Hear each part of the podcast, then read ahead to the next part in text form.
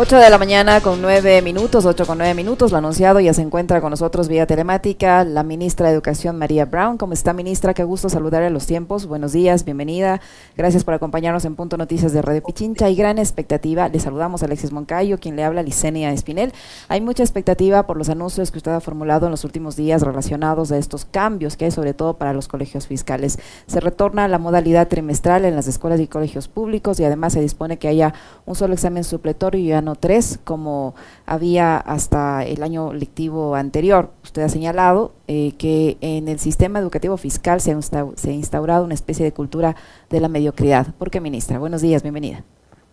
Licenia Alexis, buenos días. Igual un gusto estar aquí nuevamente eh, con ustedes para hablar de temas tan importantes como la educación. Eh, justamente uno de los, de los cambios que se plantea en el reglamento orgánico a la ley intercultural de educación intercultural y así en, la normativa secundaria que se expedirá eh, a raíz de eso, tiene que ver con cómo atender a las necesidades del sistema educativo para saldar esas brechas de aprendizaje que hemos detectado y que no son ninguna sorpresa para nosotros. Ya habíamos hablado de, de los resultados en las evaluaciones estandarizadas de aprendizaje de las cuales ha participado el Ecuador en el pasado. Eh, con preocupación hemos visto que pese a que ha habido grandes esfuerzos en el país eh, para mejorar en áreas tan importantes como la lectura, como las matemáticas, el desempeño de nuestros estudiantes sigue estando bajo el promedio. Y esto se mostraba, por ejemplo, en el estudio realizado por el Banco Mundial en el 2018, estudiantes, niños de 10 años. Nos decía este estudio que el 62.8% de los niños de 10 años evaluados registraban pobrezas de aprendizaje en lectura. Igualmente en las pruebas PISA para el desarrollo, de las cuales participó Ecuador, que se evalúa a estudiantes de 15 años, veíamos que el 49% de los evaluados tenían un nivel mínimo, mínimo de competencias en lectura y peor aún en matemáticas, 29% tenía el nivel mínimo de competencias en matemáticas. Esto ah, se suma a las evaluaciones nacionales, a las evaluaciones que se realizan con el ERCE y definitivamente había que plantear algunos cambios y tenemos que plantear como país algunos cambios estructurales en el sistema transformaciones de fondo que eh, se sumen a, otros, a otras estrategias que tienen que ver con la mejora de la calidad educativa, como la inversión en infraestructura, la dotación de equipamiento, la formación y capacitación docente. Pero tenemos que hacer las cosas distintas si queremos obtener resultados diferentes. Y uno de los, de los principales objetivos de estos cambios tiene que ver con el transformar desde un sistema basado eh, o, que está enfocado en contenidos a un sistema que está más bien enfocado en aprendizajes de competencias básicas esenciales y en este caso las habilidades fundacionales como la lectura y la matemática. Pasar de un sistema educativo que tiene como propósito la promoción y la graduación de los estudiantes a un sistema educativo que ponga en el centro del interés la adquisición de los aprendizajes. Y es por eso que eh, luego de todas estas evaluaciones se plantea que eh, tengamos más información a lo largo del año lectivo en evaluaciones continuas de los estudiantes, que no sean no solamente a través de exámenes, sino en evaluaciones que pueden ser cualitativas, de formativas además, eh, para poder tomar medidas de rectificación y nivelación a tiempo. El contar con trimestres, la decisión de volver a trimestres tiene que ver con el eh, plantear tener un cohorte del desempeño de los estudiantes más temprano en el año para que el diseño de los procesos de nivelación, de acompañamiento, de tutorías se pueda realizar con más tiempo y esto mejore eh, o, atienda oportunamente a aquellos estudiantes que están con peores desempeños para lograr nivelarlos dentro del año lectivo y no esperar al final a un examen para ir tratar de recuperar en 15 días de aprendizajes que no se han adquirido a veces incluso durante años. ¿Cómo está, ministra? Qué gusto saludarle. Buenos días. Eh, tengo dos inquietudes. Eh, la primera, con respecto al tema de la lectura. Eh, ¿Se ha hecho alguna evaluación con respecto de, digamos, este bajo nivel de, buena lectura, de aprendizaje y demás? ¿Cuánto tiene que ver con las clases que recibieron de manera virtual y todo lo que nos dejó la pandemia desde el 2020 hasta el 22 prácticamente casi? Em, ¿Qué se ha hecho para mejorar eso? Si ha habido o no clases de refuerzo, em, por un lado. Y lo otro, ¿la aplicación de los trimestres va para todo el sistema de educación o únicamente para sector público y no privado? Y si es así, ¿por qué se ha tomado esa decisión? Alexis, eh, bueno, primero sobre los niveles de adquisición de lectura, como les mencionaba, las cifras de hace un momento son del 2018, que son las evaluaciones internacionales eh, últimas que ya teníamos publicados los resultados, son previo a la pandemia, igual la evaluación que realizó el estudio el Laboratorio Latinoamericano de Evaluación de la Calidad de la Educación, son previos a la pandemia y vemos que ya ahí teníamos un desafío en materia de lectura, eh, de comprensión lectora y de matemáticas en, las áreas de lengua y literatura y matemáticas. Sin embargo, nosotros hicimos una evaluación eh, nacional con el Instituto eh, de Evaluación de la Calidad de la Educación eh, de, aquí de Ecuador, así como en ah, Ineval, así es, así también como en, ah, en pruebas y evaluaciones focalizadas que hemos hecho en las instituciones que son beneficiarias del plan Aprender a Tiempo, que es el plan de nivelación, que son 3.207 instituciones. Y veíamos que eh, luego de la pandemia, veíamos en el primer corte de, la evaluación en régimen Costa, para darte un ejemplo, que en, matemáticas teníamos un desempeño adecuado dentro del promedio en 5.6 estudiantes de cada 10 eh, y en, comunicación, lengua, 4.6 estudiantes de cada 10 de distintos niveles del sistema educativo. Esto quiere decir que si bien la pandemia eh, ha afectado los niveles de aprendizaje, no vemos un cambio significativo o estadísticamente significativo de lo que ya teníamos previo a la pandemia. Este es un problema de larga data, es un problema estructural eh, que, ciertamente se agravó en la pandemia, sobre todo para aquellos estudiantes que no tenían acceso a los medios de educación a distancia pero que no se produce por la pandemia. Se agrava, pero no se produce. Y sí hemos hecho procesos de nivelación, como les comentaba en Aprender a Tiempo, la focalización del trabajo está en estas habilidades fundacionales. Y ya en, la, en el segundo corte de la evaluación que hicimos a los estudiantes beneficiarios de estas 3.207 instituciones, vimos una mejora de casi un punto que es eh, ya estadísticamente importante y esto quiere decir que está rendiendo frutos de esta focalización, esta priorización en estas áreas de habilidades básicas, pero también tuvo que ver con esa priorización del currículo y va a seguirse viendo plasmado en la reforma curricular que se publicará hacia finales de año, en donde queremos justamente atender estas necesidades, que cuando visito el territorio estamos con estudiantes, con docentes, con familias, todos estamos preocupados por esto y buscamos todos yo creo ahí tenemos un acuerdo en que tenemos que trabajar de manera conjunta hacia un sistema educativo que responda a esta, a esta realidad y que mejore estos niveles educativos con más énfasis en aquellos que son habilitantes para otros aprendizajes. Un niño que no, que llega a octavo de básica por la promoción automática, que ha llegado a octavo de básica sin saber leer, difícilmente va a poder tener éxito en la básica superior y en el bachillerato. Y típicamente lo que sucede es que se desaniman, estos jóvenes y terminan abandonando los Antes de pasar al tema de trimestres, eh, eh, ese, ese desánimo, digamos, si el, si el chico pierde el año, ¿no puede ser que también eh, nos, nos, nos haga que se produzca o se provoque un incremento de la deserción escolar? ¿Qué vamos a hacer como sistema para, para decirle al chico tienes que seguir estudiando, no?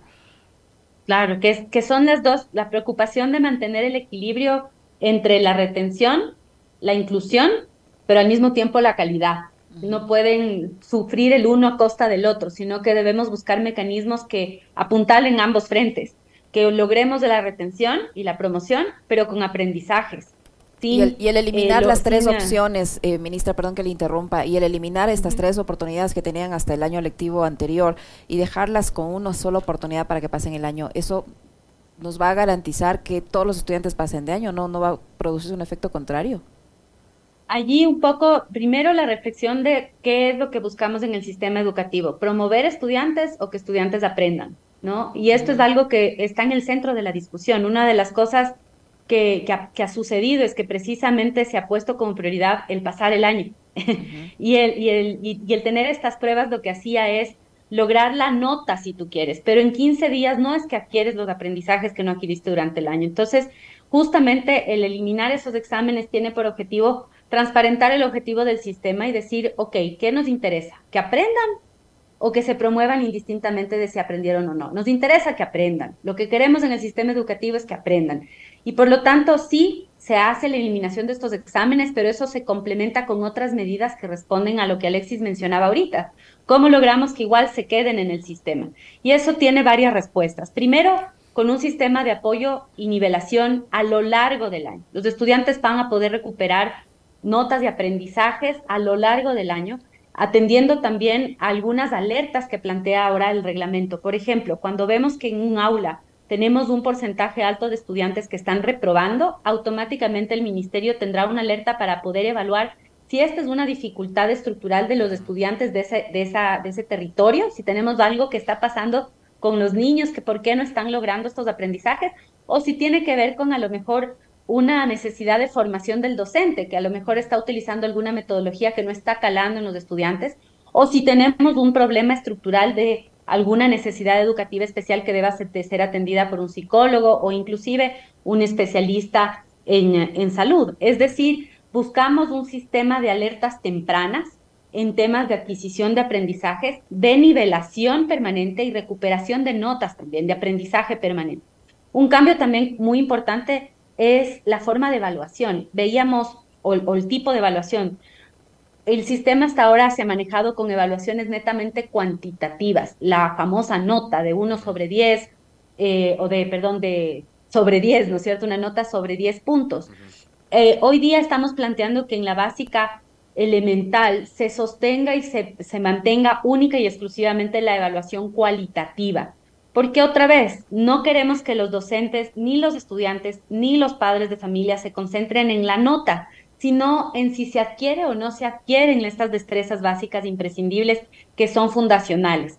Por lo tanto, vamos a ver un sistema que está basado en una evaluación cualitativa de, de, una escala de adquisición del aprendizaje o no adquisición del aprendizaje para poder también intervenir en este sentido, poniendo en el centro el aprendizaje y que tiene también una, un valor agregado, diría yo, en términos de sumar a, la, a la ubicación del estudiante en un grado o curso no solamente el criterio de la edad cronológica, cuántos años tiene el estudiante, sino también su desarrollo evolutivo, cómo está en su desarrollo socioemocional y en qué grupo de estudiantes está mejor ubicado, en qué contexto puede estar mejor evaluado y así poder responder de forma apropiada.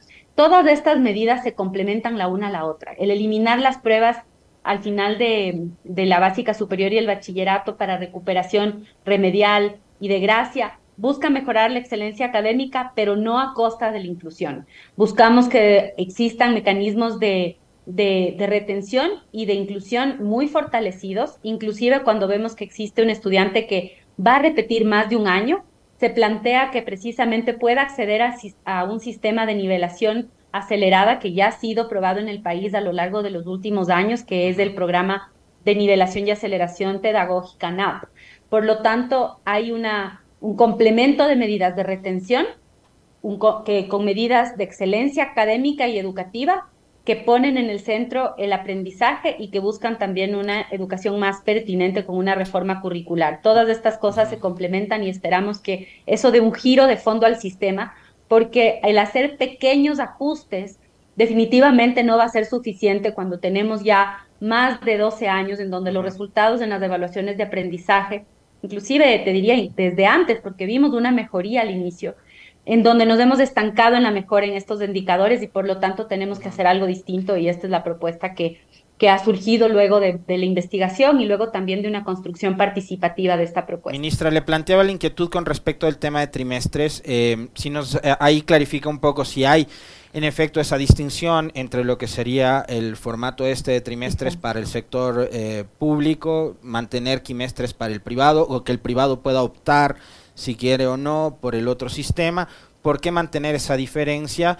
Eh, entiendo que en el tema de quimestres hay esas evaluaciones parciales que podrían convertirse en esas alertas eh, tempranas que usted nos decía hace un momento y saber si es que esta decisión se la toma con base en un estudio y qué es lo que les dice ese estudio también es la, la, medida está planteada para que las instituciones educativas tengan un mayor nivel de autonomía. En general, la, la, la normativa plantea autonomía y, y, no solamente para las instituciones particulares, fiscomisionales y municipales, sino también poco a poco en las fiscales, pero obviamente en las fiscales del ente rector eh, tiene algunas, algunas eh, medidas de estandarización de procesos. Eh, ¿Por qué se, se, plantea que los colegios particulares, fiscomisionales y municipales puedan optar por distintas organizaciones del periodo académico? Porque también pueden tener distintos modelos pedagógicos, un, un, distinta, un distinto enfoque. Doy el ejemplo, por ejemplo, de unidades educativas que son binacionales, que tienen modelos que se alinean a, a, las, a los cronogramas escolares de otros países, como Francia, como Inglaterra, y ellos pueden tener una, una, un diferente cronograma pueden plantear este tipo de innovaciones pedagógicas. Esto puede suceder también en el entorno fiscal. Sin embargo, la gran mayoría de instituciones educativas se regirán por este, este trimestre. Antes teníamos evaluaciones intermedias, pero lamentablemente, justamente lo que yo les decía, Alexis, se ha hecho sobre la base de evaluación.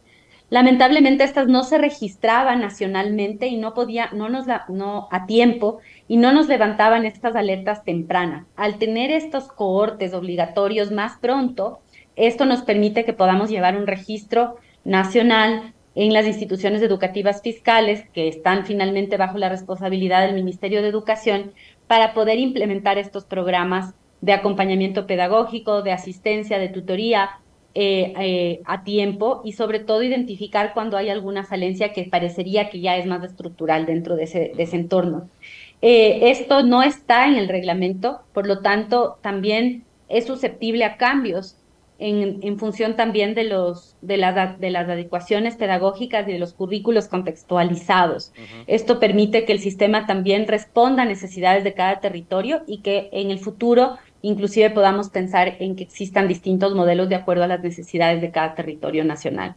Y eso se adecua también mejor al modelo, al modelo eh, al, al, que es aquel que se implementa en las instituciones de educación intercultural bilingüe, en donde también hay una suerte de evaluación cualitativa permanente con reportes más constantes y promoción sobre la base de la adquisición de aprendizajes de los estudiantes, que es un modelo muy bien armado, muy bien estructurado, pero que eh, todavía no hemos visto con, con toda la fuerza el, la capacidad de su implementación, que eso es algo que, en lo cual también hemos estado trabajando conjuntamente con la Secretaría de Educación Intercultural Bilingüe. Ministra, en el tipo de modelo de gestión, allá se, se está hablando de gestión público-privada. ¿Se les va a ceder a los colegios eh, fiscales a manos privadas o, cómo, cómo va a funcionar este, este modelo? Si nos puede explicar con ejemplos, por favor. Claro, el, uh, el modelo de gestión público-privado o público-comunitario que plantea el artículo 61 del reglamento, simplemente lo que establece es que instituciones educativas fiscales que deben mantener el, la gratuidad, y eso está explícito dentro de ese artículo, que la educación fiscal debe ser gratuita para los beneficiarios que están dentro de esas instituciones educativas sin ninguna distinción. Lo que plantea es que pueden existir convenios con instituciones privadas de educación o inclusive con eh, instituciones comunitarias, con comunidades, para que podamos presentar modelos de innovación pedagógica. Eh, te doy un ejemplo, en una comunidad indígena en donde tenemos una organizatividad sólida, podemos tener convenios de implementación de modelos de innovación. Y tú podrías ser en una comunidad sarayaco, en donde tenemos una relación súper cercana y que existe una organización muy sólida, muy estructurada, con un departamento de educación sólido y estructurado, en donde podemos trabajar en conjunto en un modelo público comunitario, en donde exista una institución educativa fiscal gratuita, pero podamos también promover modelos innovadores. Una de las cosas que hemos también identificado a través del laboratorio CREA, que registra las innovaciones educativas, es que la enorme mayoría de las eh, innovaciones que se han llevado a cabo en materia de educación en el país se han diseñado y desarrollado en, la educación privada. Eh, y esto nosotros pensamos no debe ser así el sistema fiscal debería ser también una fuente de innovación y una fuente de investigación en donde podamos probar nuevos modelos, en donde podamos también servir de ejemplo incluso para instituciones eh, particulares y no al revés. Al lograr estas alianzas lo que buscamos es que el sistema fiscal también sea una fuente de innovación, que las comunidades también puedan participar más activamente en esta reforma y en este proceso de transformación permanente y que no sea algo completamente aislado de la realidad de cada contexto. Y que al, tratarse de una alianza, no es permanente, siempre va a ser a través de periodos de tiempo eh, estipulados con claridad para que podamos mantener eh, también estos criterios de gratuidad de un servicio público, de un derecho humano, que eh, es, es, la educación. Entonces ahí se conjuga una visión de, de, cooperación, si se quiere, y de trabajo con una comunidad para que podamos también eh, proponer modelos innovadores en, en, instituciones educativas fiscales con apoyo de quienes ya lo han implementado en otros entornos y que pueden traer ese, ese, ese conocimiento y esa experiencia para traer a las aulas estas, estas oportunidades también en lo fiscal. Ministra, eh, entendemos que tiene un compromiso, no le vamos a robar más tiempo, pero yo sí quería hacerle un par de preguntas nada más. Una, el presidente en el, último fin de semana dijo que se van a invertir 4 mil millones de dólares en educación. ¿Va a ser esto en este año o en lo que resta de periodo? ¿Cuánto se invirtió desde el, desde el 24 eh, de mayo del 2021 hasta la fecha? Y una cosa adicional, ¿cada cuánto se reúne usted con el presidente Lazo y cuánto en serio, en serio, le importa al presidente Lazo la educación pública de este país? Bueno, el tema del presupuesto, primero, Alexis, es lo que está en la proforma de educación, es la planificación que se planteó desde el año pasado para el presidente de la República, para el gobierno del Ecuador.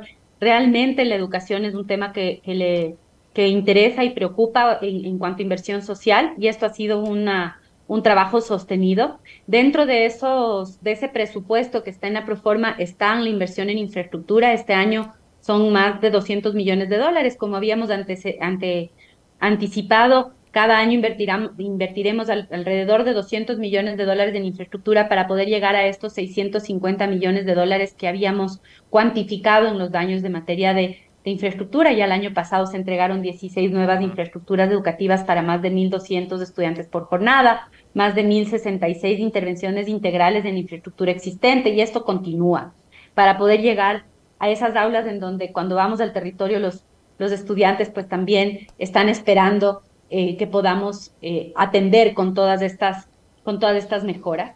Eh, tiene también allí la importante tarea que nos planteamos desde el inicio también de la gestión de cerrar la brecha de necesidades docentes, contar con suficientes docentes para mejorar el servicio educativo. Esto ya se ha trabajado. El año pasado incorporamos 3.000 docentes adicionales a los cuales eh, con al magisterio, digamos, de los cuales habíamos recibido un déficit de cerca de 8.000. Se cerró eso en un poco más de 3.000 docentes. Este año será un número eh, incluso mayor de docentes que se incorporan para ir cerrando esa brecha, 3.343, y el próximo año cerrar esa brecha por completo con 1.798. Dentro de ese presupuesto se contempla la incorporación de 4.250 psicólogos y psicólogas que verdaderamente puedan apoyar en la implementación de estos procesos de prevención de uso y consumo de drogas que preocupa tanto a la ciudadanía, la prevención de violencia y atención de violencias em, eh, en, el contexto educativo y también la detección de violencia intrafamiliar que se atiende a través de los departamentos de consejería estudiantil y tantas otras actividades que, que están planteadas para eh, la salud mental y el desarrollo socioemocional. Dentro de este presupuesto eh, también está el equipamiento tecnológico, eh, que poco a poco vamos, vamos dotando a la infraestructura educativa con mejor equipamiento y, mobiliario. Y esto, eh, esto lo hemos revisado con el señor presidente en reuniones bilaterales entre él y yo. Este año hemos mantenido dos reuniones específicas para revisar los proyectos de educación, además de todos los lunes tener reuniones en el gabinete ampliado. Es, uh, es además eh, una oportunidad para que él conozca estos, estos proyectos de primera mano cuando vamos a las inauguraciones de, de, obras y entregas de obras en el territorio, donde también se puede constatar y conversar con la comunidad y ver cómo esto se está traduciendo en, en la práctica. Donde les hace eh, bromas incómodas a los chicos. Ahí cada, cada uno tiene su sentido del humor y realmente lo que a nosotros nos interesa y nos convoca es lograr entregar esta, esta planificación en educación, entregar y hacer una realidad este presupuesto, que esos cinco ejes y 20 acciones de los cuales hemos hablado en estos espacios, Alexis, se conviertan en una, en, se puedan palpar. Finalmente eso es lo que nos interesa, ¿no es cierto? Que la ciudadanía pueda poco a poco ir viendo estos, es el impacto de esta inversión y de estos cambios más allá de, de un número, de un presupuesto. Creo que lo que nos importa a todos es que esto se pueda ver en la práctica, eh, que se pueda ver eh, traducido en la formación de los docentes, que se pueda ver en la entrega de obras, que se pueda ver en la contratación de psicólogos y psicólogas, que se pueda ver en el pago de la homologación salarial, más de 300 millones de dólares que se invierte en ese incremento salarial, buscando también mejorar las condiciones del magisterio. Es un trabajo permanente y yo creo que además en educación eh, esto debe convertirse en una política de Estado, no en una política de gobierno. No se trata de una autoridad, se trata de, de, de, la población beneficiaria en este caso. Ministra, para finalizar, porque sé que usted ya tiene urgencia, rápidamente le pregunto, eh, ¿qué, ¿de qué resultados está dando la aplicación de este plan Escuelas Seguras? ¿Tienen ustedes ya una evaluación? ¿Está o no dando resultados positivos? Vemos eh, quien, quien lidera sobre todo el, el área de prevención y patrullaje es el Ministerio del Interior. Hemos mantenido algunas reuniones para ir ajustando también otras instituciones que requieren de este apoyo adicional. Vemos que en los lugares en donde ya estaba priorizado el patrullaje de la Policía Nacional ha habido una, un buen resultado, sin embargo también vemos la necesidad de ampliar la presencia policial fuera de instituciones educativas. Hemos evaluado con el ministro del Interior que con la incorporación de nuevos efectivos a la policía se pueda priorizar eh, esa seguridad en la inmediación de las instituciones educativas. Y también debo decirlo, yo creo que ha sido beneficioso también el poder tener, contar con este índice, con este indicador que el Ministerio del Interior con la Policía Nacional desarrolló para identificar dónde están estos puntos calientes. Esto también nos permite levantar alertas y poder tener un mecanismo de, coordinación más estructurado, más institucionalizado, que ha, que ha rendido buenos frutos, pero todavía vemos la necesidad de seguir fortaleciendo esta iniciativa. Muchísimas gracias siempre a usted, ministra, por su apertura. Un gusto conversar con usted. Muy amable, gracias. Siempre para mí también un gusto, a ustedes también y que tengan un feliz día. Gracias. Lo propio la ministra de Educación María Brown que ha estado con nosotros, 8 con 36 minutos. Una pausa, no se vayan, regresamos para conversar con el presidente de la Asamblea Nacional.